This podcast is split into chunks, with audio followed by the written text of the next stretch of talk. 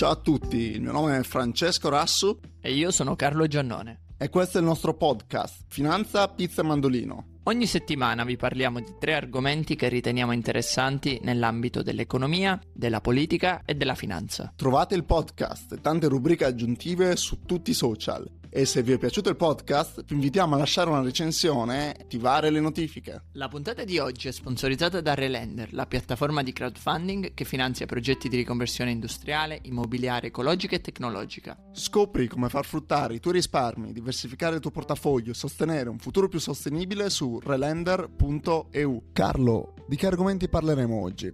Oggi staremo su tre paesi. Il primo gli Stati Uniti in cui parleremo della sentenza che ha condannato Fox News a pagare 800 milioni di dollari per le fake news. Ci spostiamo poi in Italia e andiamo un pochino a capire cosa succederà ad Alitalia slash Ita Airways che potrebbe essere vicino finalmente una vendita parziale nei confronti di Lufthansa. E in ultimo ci sposteremo in India, la, re- la nazione che è diventata la più popolosa al mondo con 1.5 miliardi di abitanti. Se pensiamo che nel mondo, se non sbaglio, ci sono 7-8 miliardi, significa che una persona ogni 5, ogni 4 è indiana al momento. Ma Fra, ti direi subito di iniziare con la prima notizia, quindi quella di Fox News. Ci puoi dire che cosa è successo e perché Fox News deve pagare quasi un miliardo di dollari? Sì. Quindi Fox ha accettato di pagare un risarcimento di qua 800 milioni di dollari per risolvere una causa di diffamazione intentata dalla Dominion Voting System, un produttore di macchine per il voto. Ma cosa è successo? Durante le elezioni presidenziali statunitensi 2020, Fox continuava con questa affermazione falsa che Dominion avesse manipolato i risultati.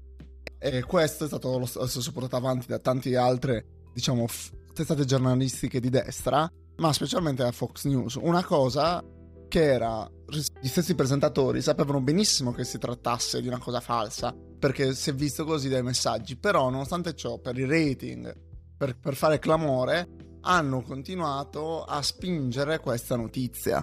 Ma Carlo perché è importante? Quali potrebbero essere le conseguenze per il futuro di proprio queste emittenti come Fox come CNN da questa sentenza. Perché ricordiamoci che Fox ha accettato di pagare un risarcimento, quindi ha fatto quello che si chiama un settlement.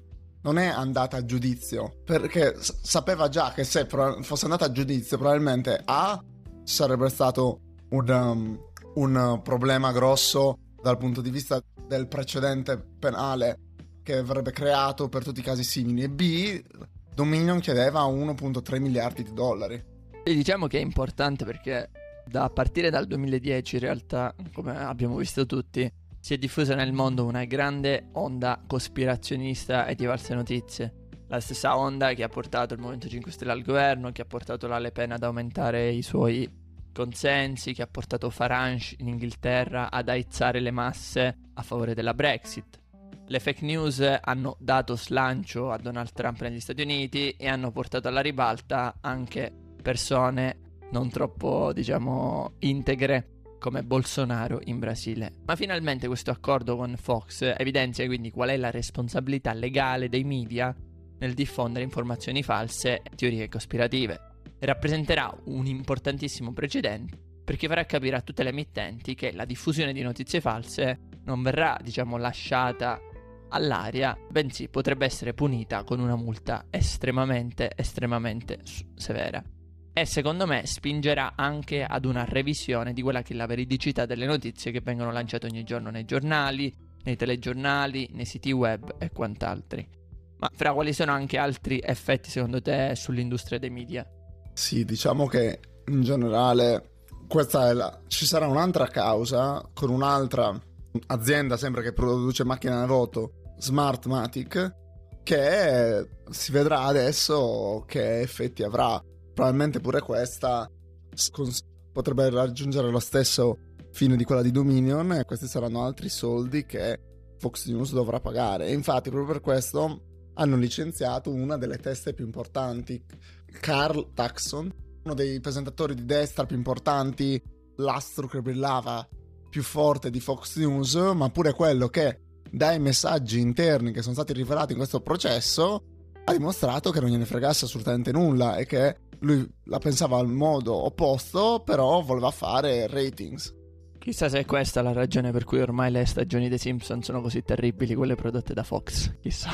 Vero, bisogna considerare una cosa che questo c'era stato già un altro esempio simile, un famoso giornalista di destra di cui adesso non mi ricordo il nome, che aveva negato l'esistenza del, dell'uragano Katrina, eh, aveva negato che ci fossero vittime, cose che possiamo capire tutti come siano estremamente stupide, e il giudice gli ha messo come risarcimento di un miliardo di dollari che chiaramente lui è andato in bancarotta.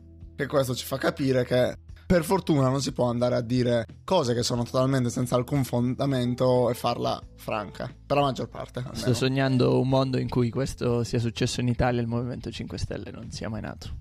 Rimaniamo, diciamo, mentre parlo di Movimento 5 Stelle, rimaniamo nel nostro bel paese. Passiamo da un paese che ha tanti problemi in questo momento come gli Stati Uniti a un altro che è coerente nell'averne su base temporale, ovvero l'Italia. In Italia sappiamo tutti come uno dei macigni del bilancio italiano è appunto all'Italia. L'Italia è stata riconvertita in Ita Airways dal governo Draghi che ha anche avviato quelle che sono le procedure di vendita. Però che cosa sta succedendo con Lufthansa e se vedi Lufthansa favorita rispetto ad altri vettori nel possibile acquisto della nostra compagnia di bandiera? Al momento Lufthansa è in periodo di esclusiva per comprare una quota di minoranza fino al 40% eh, nel capitale di Ita Airways. Detto ciò, c'è stata una prorogazione delle trattative in esclusiva fino al 12 maggio rispetto alla scadenza originale del 24 aprile e il MEF ha dato la via libera. Tutto ciò ci fa capire che c'è, c'è volontà e si vuole concludere questo deal che queste sono tutte cose estremamente positive e si parla di un investimento di circa 250 milioni di euro per poi essere, se dovesse essere concluso, dovrà essere approvato dall'antitrust europeo. Bisogna considerare che Lufthansa ha abbastanza una storia di integrare compagnie nazionali nel proprio eh, business group, infatti pensiamo per esempio a Austrian Airlines, la compagnia di bandiera austriaca. Quindi Speriamo che riescano a togliere questo fardello dalle casse degli italiani e che, venga spost- che, ven- che vengano introdotte delle logiche commerciali.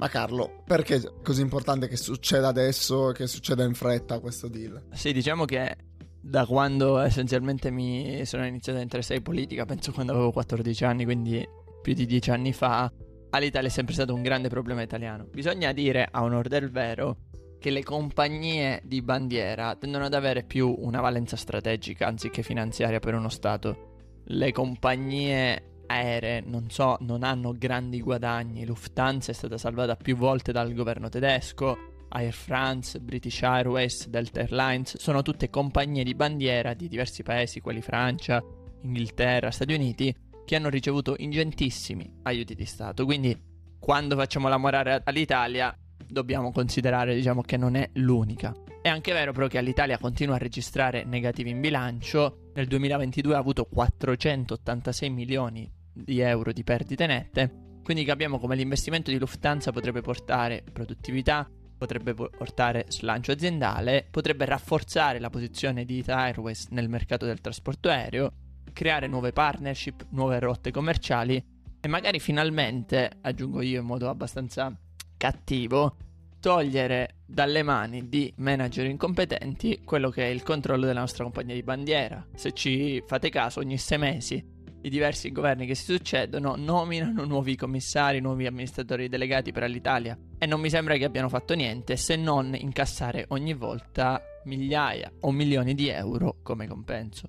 Quindi diciamo che un'integrazione con Lufthansa potrebbe essere molto utile anche perché il fattore tempo è decisivo, in quanto questo accordo deve essere finalizzato prima dell'inizio della stagione invernale, perché poi le compagnie aeree tradizionalmente bruciano cassa. Inoltre, a partire da aprile scatteranno gli aumenti salariali al personale e questo ovviamente determinerà un maggior onere su quello che è il bilancio della nostra compagnia di bandiera. Mi permetto di dire che rimane comunque importante che l'Italia abbia un controllo parziale della compagnia di bandiera. Come abbiamo visto nel, durante il periodo Covid, quando avevamo i nostri cittadini in Cina, in Sud America o in altre parti del mondo, ovviamente l'utilizzo di una compagnia di bandiera permette un intervento rapido e pronto molti dicono sì, potremmo fare outsourcing, non lo so, a Ryanair, pagare Ryanair per andare a prendere i nostri connazionali, ma questo richiederebbe più tempo e quando ci sono situazioni di emergenza, come è successo nel nostro caso col Covid, diventa vitale il fattore tempo. Sì, sì, sì, chiaramente. E in generale, per, diciamo, per le compagnie aeree non fanno molti soldi, soprattutto quelle che non sono economy, e fanno soldi da, per esempio, dai programmi di loyalty, eccetera. E questi programmi, la, l'individuo deve avere fiducia che la compagnia aerea continui a esistere nel futuro, eh, che continui a, pro- a dare lo stesso servizio, quindi più stabilità aiuterebbe molto Ita Airways nel continuare la propria crescita. Invece, muovendoci dalla stabilità alla crescita esponenziale, parliamo dell'India che proprio in questi mesi diventerà la nazione più popolosa al mondo con 1.5 miliardi di abitanti. Carlo, cosa sta succedendo? Sì, allora, ovviamente prima dell'India la Cina deteneva questo record e la ragione è che la Cina comunque è cresciuta nel tempo e diciamo la crescita economica si è tradotta anche in una crescita demografica e viceversa. Ora in Cina la situazione sta cambiando, la Cina non cresce più al 10% di PIL annuo, ma inizia a crescere meno. La politica, la One Policy, che per tanto tempo è stata perpetrata e attuata in Cina, ha avuto effetti nefasti sulla demografia e ovviamente come in tutte le popolazioni avanzate, quando tenore di vita e la qualità della vita migliorano, le famiglie tendono ad avere meno figli in quanto tendono a concentrare le proprie, diciamo, spese su altri fattori, vi è una maggiore attenzione anche a quella che è la prevenzione nell'avere figli e vi è anche una maggiore consapevolezza e ragionevolezza che un figlio richiede un certo diciamo ammontare di denaro mensile annuo per essere, per essere diciamo portato a diventare adulto. Il tasso di fertilità in Cina è in alto decremento, mentre invece in India la situazione continua a migliorare. L'India ancora non è a quel livello di sviluppo della Cina, nonostante ormai, e bisogna dire questa cosa che spesso viene ignorata, l'India sforna ogni giorno grandi talenti. Una buona parte degli amministratori delegati di aziende americane dello Standard Poor's sono indiani. La fascia di immigrati in America che guadagna di più è la fascia indo-americana.